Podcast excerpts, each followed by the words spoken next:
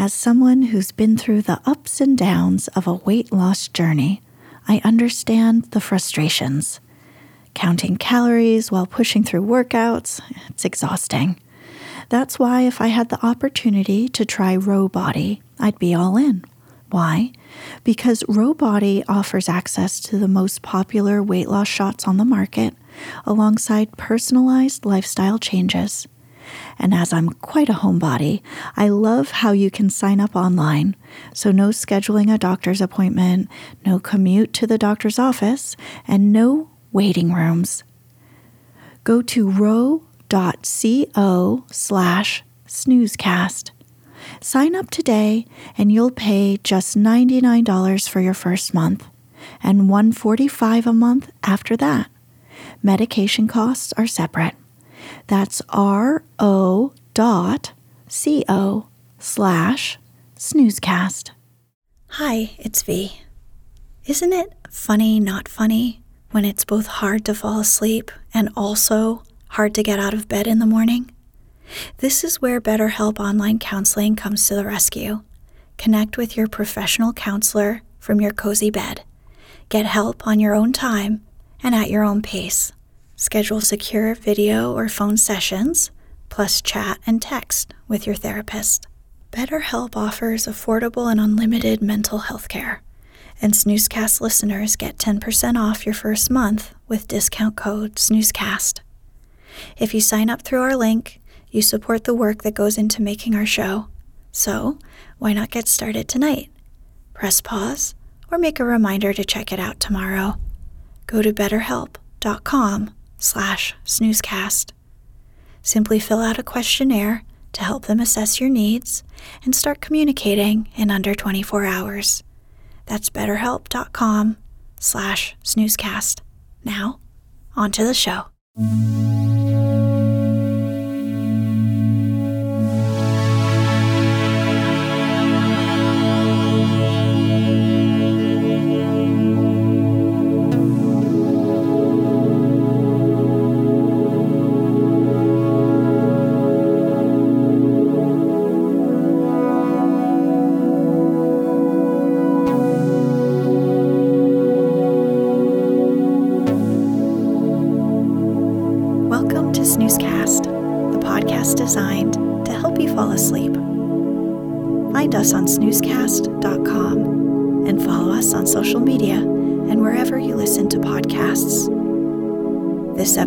Supported by Homemade Ice Cream. Tonight, we'll read the fifth chapter of Little Women by American author Louisa May Alcott, published in 1868, titled Being Neighborly following the lives of the four March sisters, Meg, Jo, Beth, and Amy, the novel details their passage from childhood to womanhood and is loosely based on the author and her sisters. In the previous chapter, Burdens, the holidays are over and the girls return to their work and to the burdens of their life.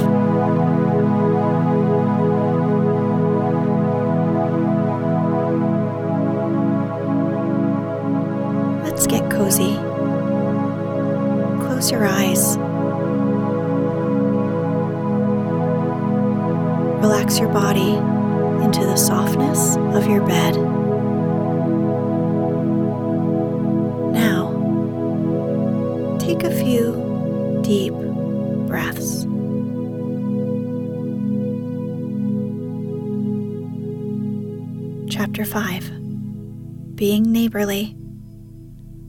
What in the world are you going to do now, Jo? asked Meg one snowy afternoon as her sister came tramping through the hall in rubber boots, old sack, and hood, with a broom in one hand and a shovel in the other. Going out for exercise, answered Jo with a mischievous twinkle in her eyes. I should think two long walks this morning would have been enough. It's cold and dull out and I advise you to stay warm and dry by the fire as I do, said Meg with a shiver. Never take advice. Can't keep still all day, and not being a pussy cat, I don't like to doze by the fire. I like adventures, and I'm going to find some. Meg went back to toast her feet and read Ivanhoe, and Jo began to dig paths with great energy. The snow was light, and with her broom she soon swept a path all round the garden for Beth to walk in when the sun came out and the invalid dolls needed air. Now the garden separated the Marches' house from that of Mr. Laurence. Both stood in a suburb of the city, which was still quite country like, with groves and lawns, large gardens, and quiet streets. A low hedge parted the two estates. On one side was an old brown house, looking rather bare and shabby, robbed of the vines that in summer covered its walls and the flowers which then surrounded it.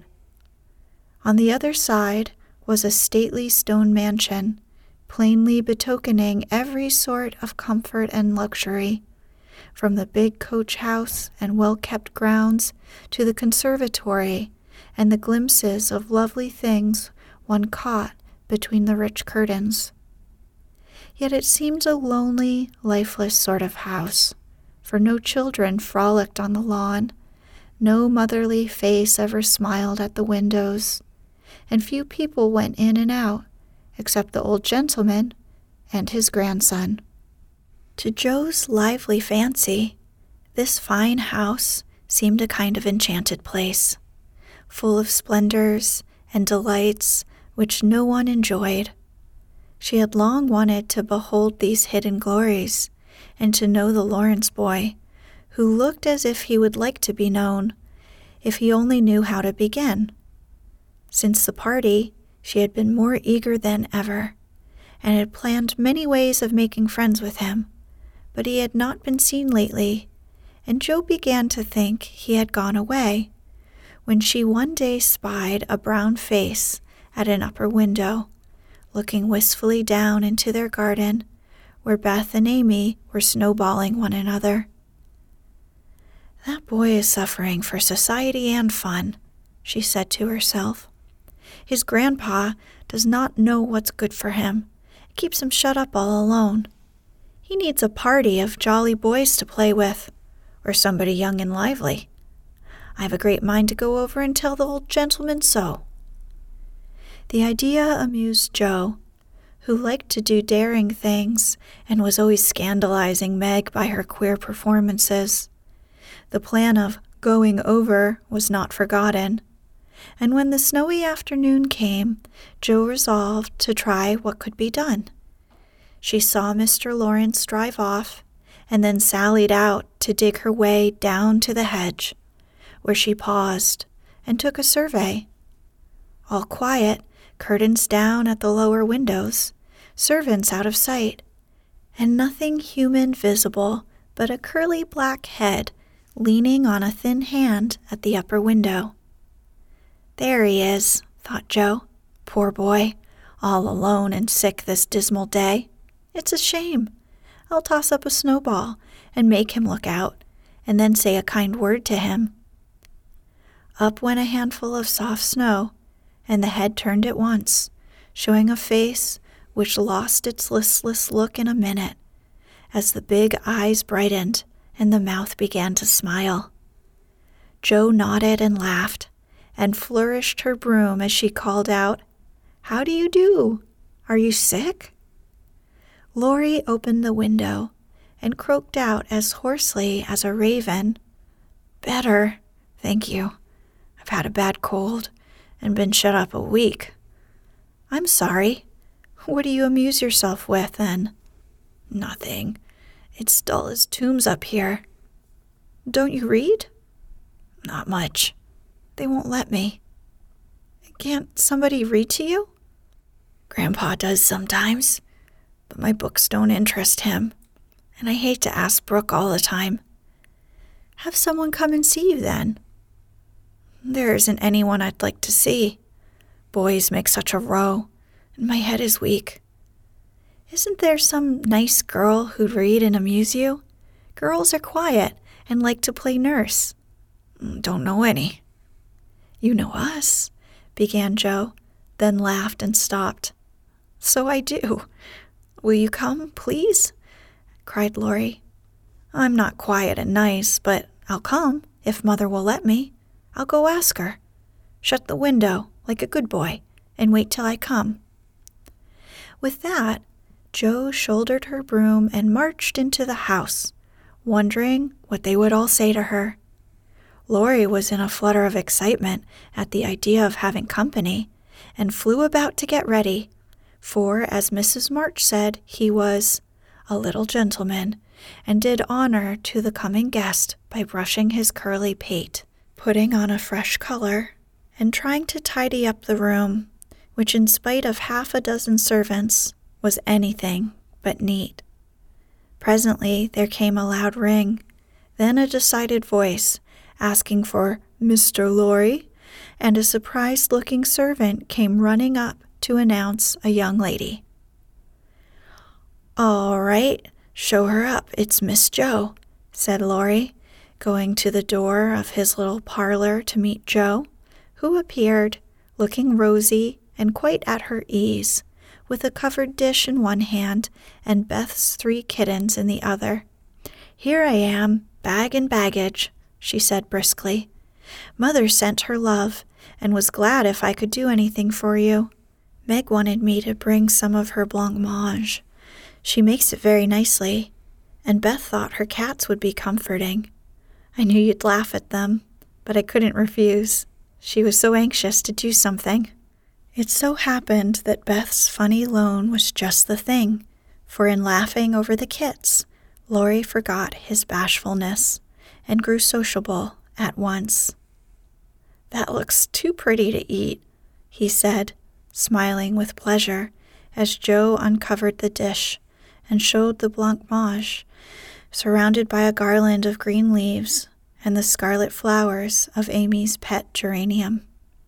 It isn't anything, only they all felt kindly and wanted to show it. Tell the girl to put it away for your tea. It's so simple you can eat it, and being soft, it'll slip down without hurting your sore throat. What a cozy room this is. It might be if it were kept nice, but the maids are lazy, and I don't know how to make them mind. It worries me, though. I'll write it up in two minutes, for it only needs to have the hearth brushed, so, and the things made straight on the mantelpiece, so, and the books put here and the bottles there, and your sofa turned from the light, and the pillows plumped up a bit. Now then, you're fixed. And so he was, for, as she laughed and talked, Jo had whisked things into place and given quite a different air to the room. Laurie watched her in respectful silence, and when she beckoned him to his sofa, he sat down with a sigh of satisfaction, saying gratefully, How kind you are! Yes, that's what it wanted. Now, please take the big chair and let me do something to amuse my company. No, I came to amuse you. Shall I read aloud? And Jo looked affectionately toward some inviting books nearby. Thank you. I've read all those, and if you don't mind, I'd rather talk answered Laurie. Not a bit. I'll talk all day if you'll only set me going. Beth says I never know when to stop. Is Beth the rosy one who stays at home good deal and sometimes goes out with a little basket? asked Laurie with interest. Yes, that's Beth. She's my girl, and a regular good one she is, too. The pretty one is Meg, and the curly haired one is Amy, I believe. How did you find that out? Laurie colored up, but answered frankly, Why, you see, I often hear you calling to one another, and when I'm alone up here, I can't help looking over at your house. You always seem to be having such good times. I beg your pardon for being so rude, but sometimes you forget to put down the curtain at the window where the flowers are. And when the lamps are lighted, it's like looking at a picture to see the fire and you all around the table with your mother. Her face is right opposite, and it looks so sweet behind the flowers. I can't help but watch it. I haven't got any mother, you know. And Laurie poked the fire to hide a little twitching of the lips that he could not control. The solitary, hungry look in his eyes went straight to Jo's warm heart. She had been so simply taught that there was no nonsense in her head, and at fifteen she was as innocent and frank as any child. Laurie was sick and lonely, and feeling how rich she was in home and happiness, she gladly tried to share it with him. Her face was very friendly, and her sharp voice unusually gentle as she said, We'll never draw that curtain any more, and I give you leave to look as much as you'd like. I just wish, though, instead of peeping, you'd come over and see us. Mother is so splendid. She'd do you heaps of good. And Beth would sing to you if I begged her to, and Amy would dance. Meg and I would make you laugh over our funny stage properties, and we'd have jolly times. Wouldn't your grandpa let you? I think he would, if your mother asked him. He's very kind, though he doesn't look so. And he lets me do what I like, pretty much. Only he's afraid I might be a bother to strangers, began Laurie, brightening more and more.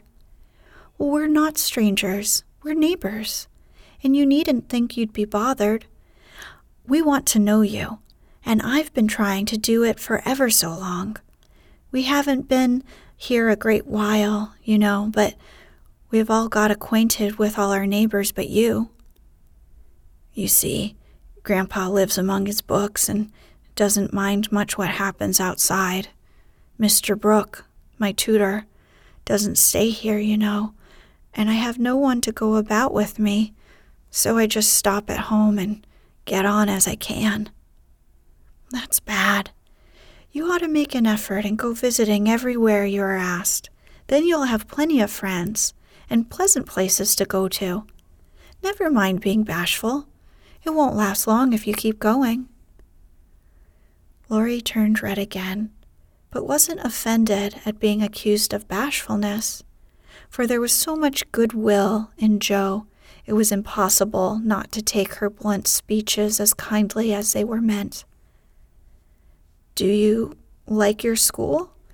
asked the boy, changing the subject after a little pause, during which he stared at the fire, and Jo looked about her, well pleased. Don't go to school. I'm a businessman. Girl, I, I mean. I go to wait on my great aunt, and a dear cross old soul she is, too, answered Jo. Laurie opened his mouth to ask another question, but remembering just in time that it wasn't manners to make too many inquiries into people's affairs, he shut it again and looked uncomfortable. Jo liked his good breeding and didn't mind having a laugh at Aunt March, so she gave him a lively description of the fidgety old lady, her fat poodle, the parrot that talked Spanish, and the library where she reveled. Laurie enjoyed that immensely, and when she told about the prim old gentleman who came once to woo Aunt March, and in the middle of a fine speech, how Poll had tweaked his wig off to his great dismay, the boy lay back and laughed till the tears ran down his cheeks, and a maid popped her head in to see what was the matter. Oh, that does me no end of good. Tell on, please, he said, taking his face out of the sofa cushion, red and shining with merriment. Much elated with her success, Jo did tell on, all about their plays and plans, their hopes and fears for father, and the most interesting events of the little world in which the sisters lived. Then they got to talking about books and to Jo's delight, she found that Laurie loved them as well as she did, and had read even more than herself. If you like them so much, come down and see ours. Grandfather is out, so you needn't be afraid, said Laurie, getting up. I'm not afraid of anything, returned Jo, with a toss of the head. I don't believe you are, exclaimed the boy, looking at her with much admiration, though he privately thought she would have good reason to be a trifle afraid of the old gentleman if she met him in some of his moods.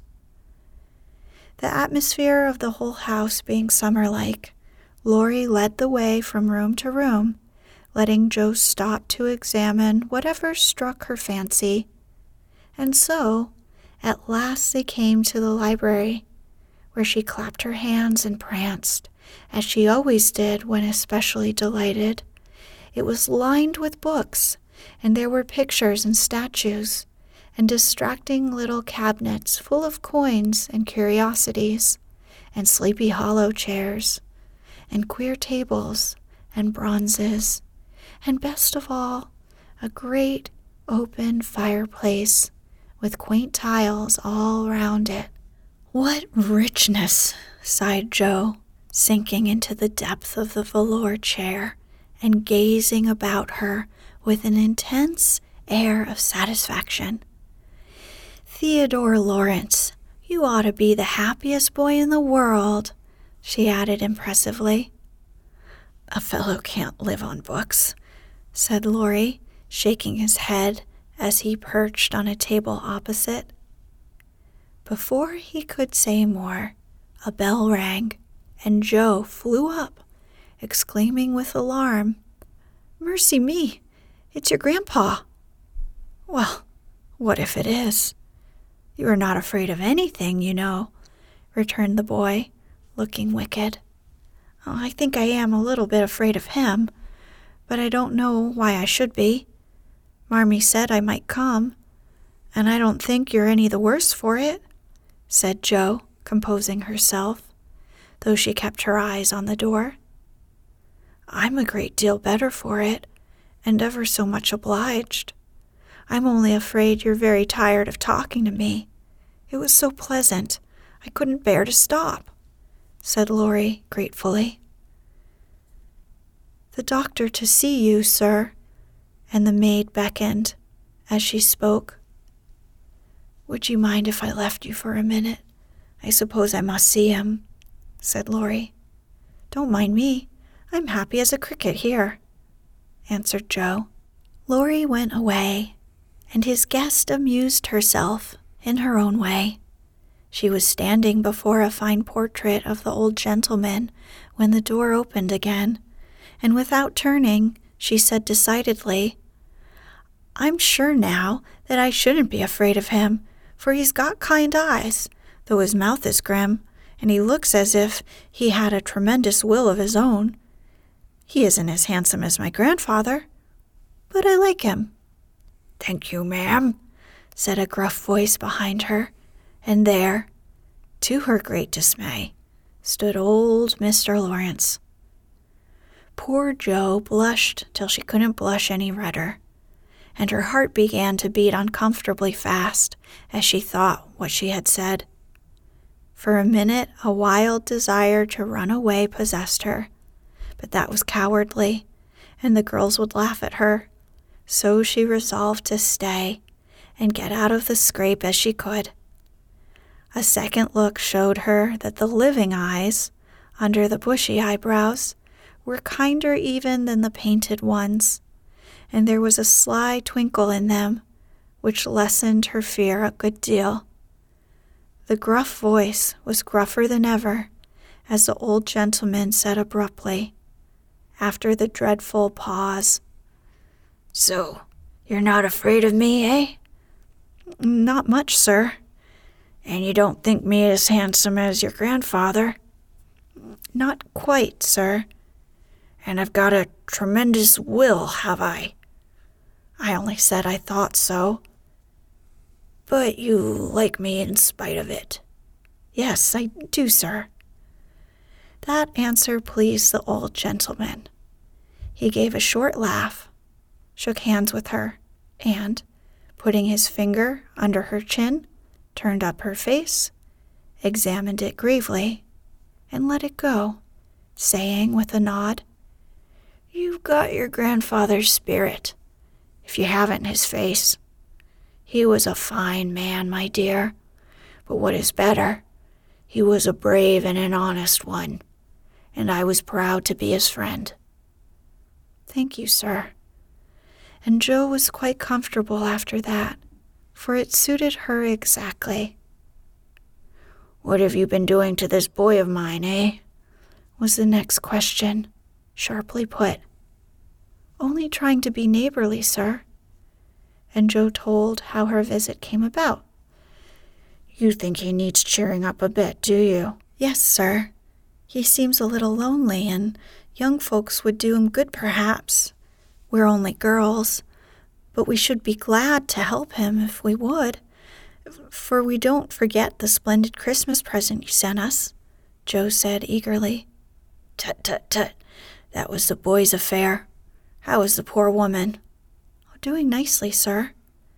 And off went Jo, talking very fast, as she told all about the Hummels, in whom her mother had interested richer friends than they were. Just her father's way of doing good.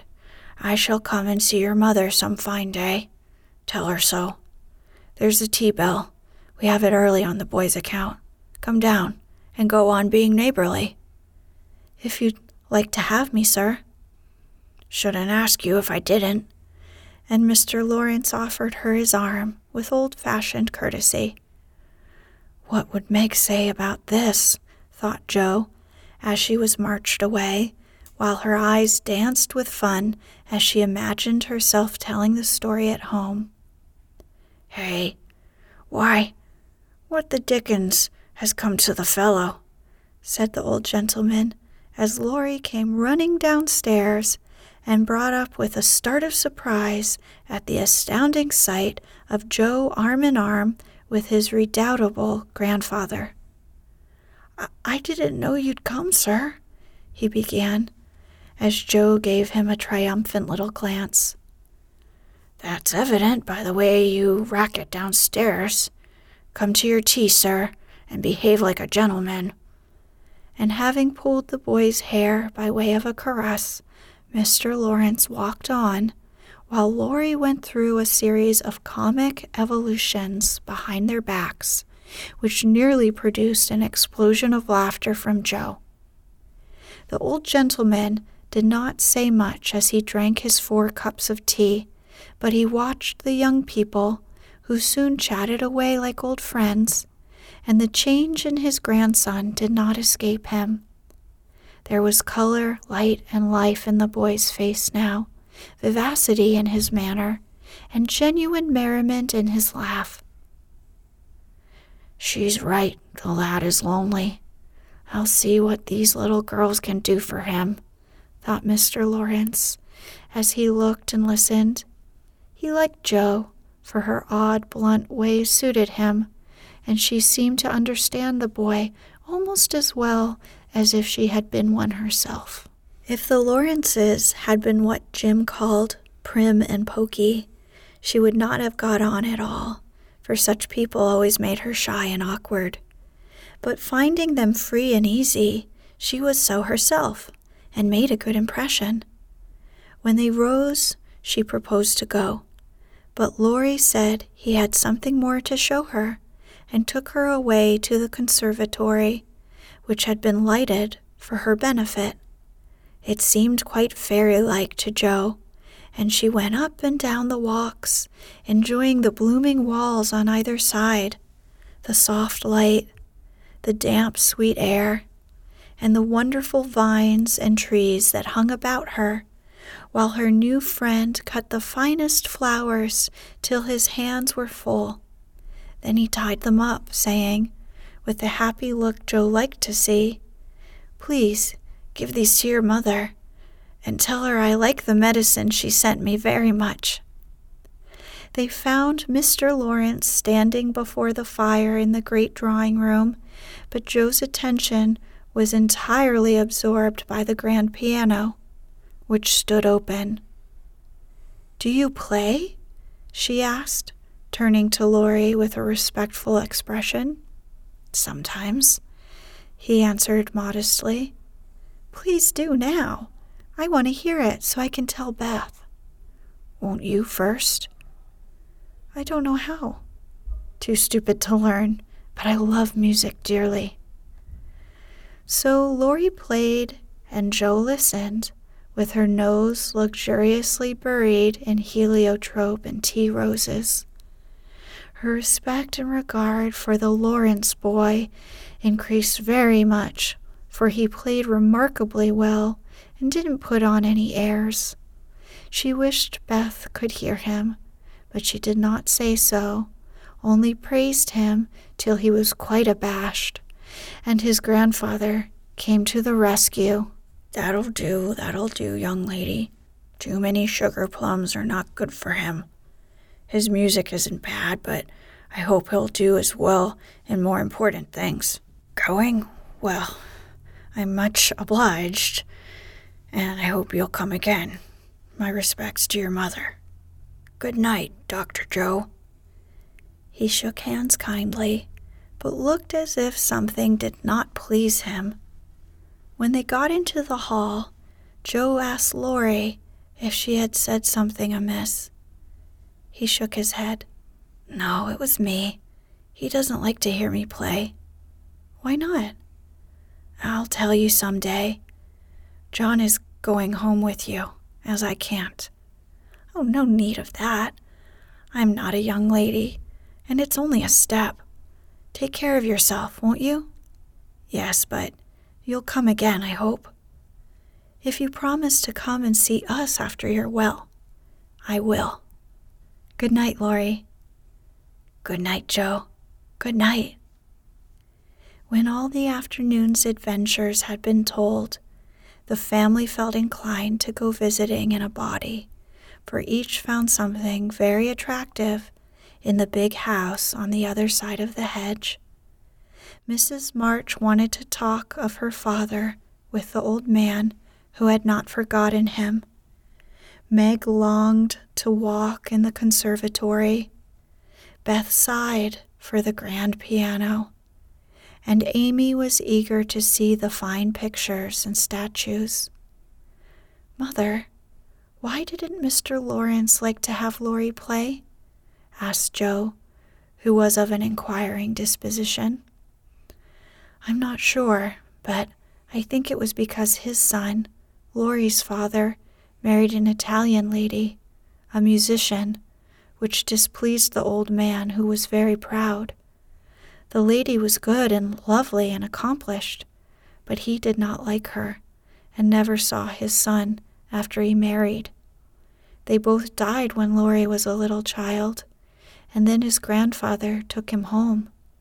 I fancy the boy, who was born in Italy, is not very strong, and the old man is afraid of losing him, which makes him so careful. Laurie comes naturally by his love of music, for he is like his mother, and I dare say his grandfather fears that he may want to be a musician. At any rate, his skill reminds him of the woman he did not like, and so he glowered, as Jo said. Dear me, how romantic! exclaimed Meg.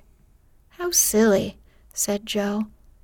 Let him be a musician if he wants to and not plague his life out sending him to college when he hates to go.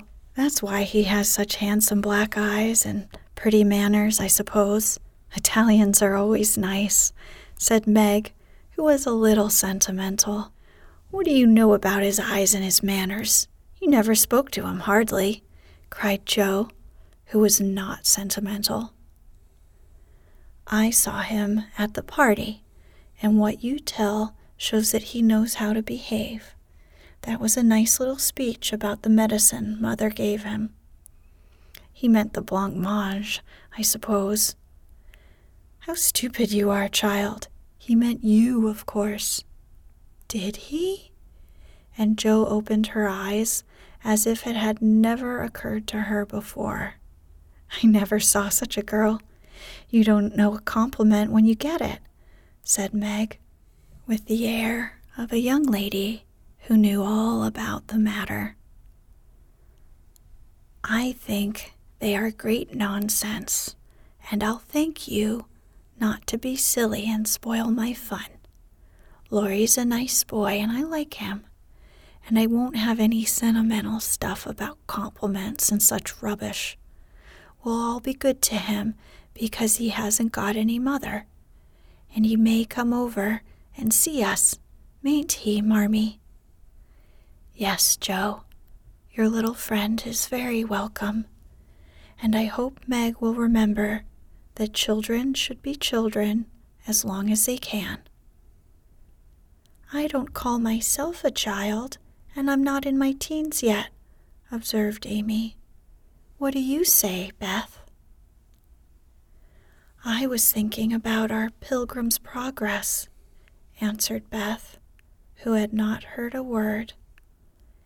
How we got out of the slough and through the wicket gate by resolving to be good, and up the steep hill by trying, and that maybe the house over there, full of splendid things, is going to be our palace beautiful. We have got to get by the lions first, said Jo, as if she rather liked the prospect.